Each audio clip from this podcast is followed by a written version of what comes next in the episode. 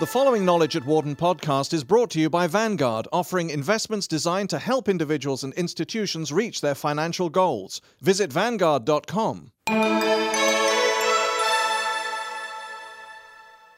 Hiring from outside the company, how new people can bring unexpected problems. As lifelong employment fades and the workforce becomes increasingly mobile, many companies look to hire skilled, experienced workers to improve productivity quickly those workers, however, often bring baggage from prior jobs that can negate the benefits of their prior experience, according to New Wharton research. Companies might be better off investing in training fresh recruits with little experience in an industry so the companies can have more control over how the new workers adapt to their new employer's corporate strategy and culture.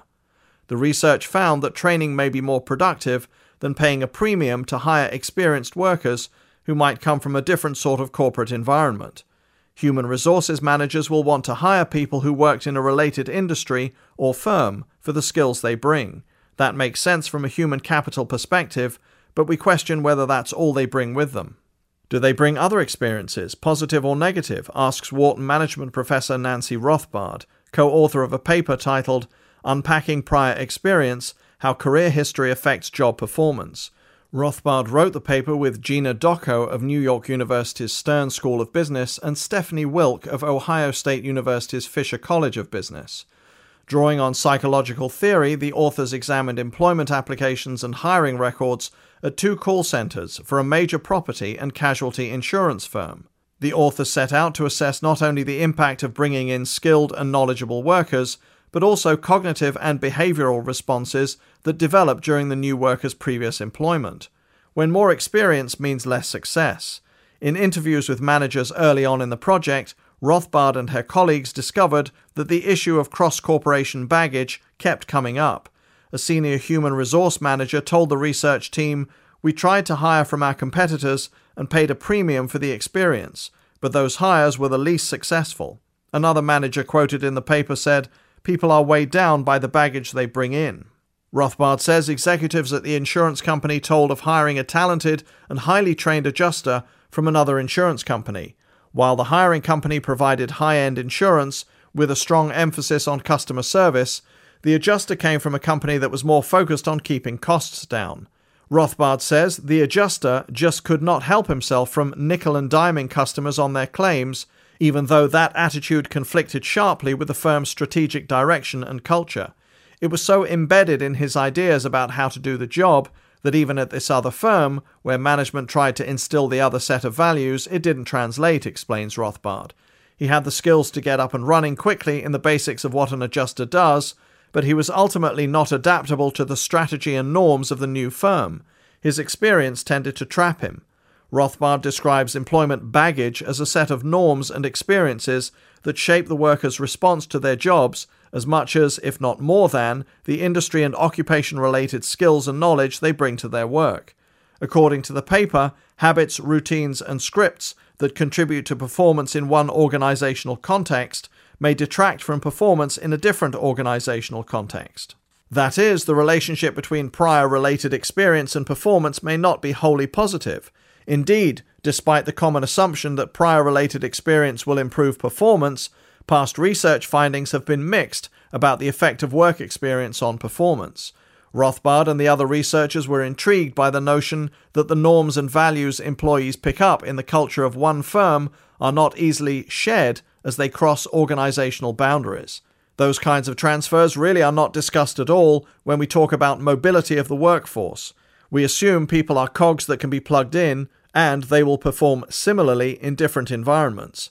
Incidentally, Rothbard says, managers in certain industries may find the research particularly important.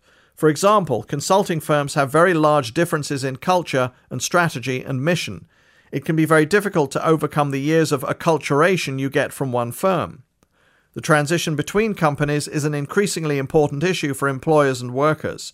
In the late 1970s, Americans were estimated to have an average of seven employers during their working years. By 2005, the US Bureau of Labor Statistics found the average American worker born in the later years of the baby boom had 10 and a half employers by age 40. The The research team reviewed the work history of more than 7,200 employees and applicants to explore the relationships between prior experience and productivity. Their findings show a strong relationship between prior experience and knowledge and skills on the job. At the same time, however, the models indicate that prior experience does not always signal increased productivity. A factor in reviews, cultural fit. Beyond those results, the researchers were able to examine employment reviews to delve into the question of individual employee adaptability and the impact on productivity. Supervisors rated employees on adaptability. The researchers found that people who are more adaptable did not reflect a negative relationship between prior experience and effectiveness on the job. The authors also looked at cultural fit within the organization. For employees who felt they fit into the culture of the firm, the negative effects of prior experience in the occupation are not pronounced.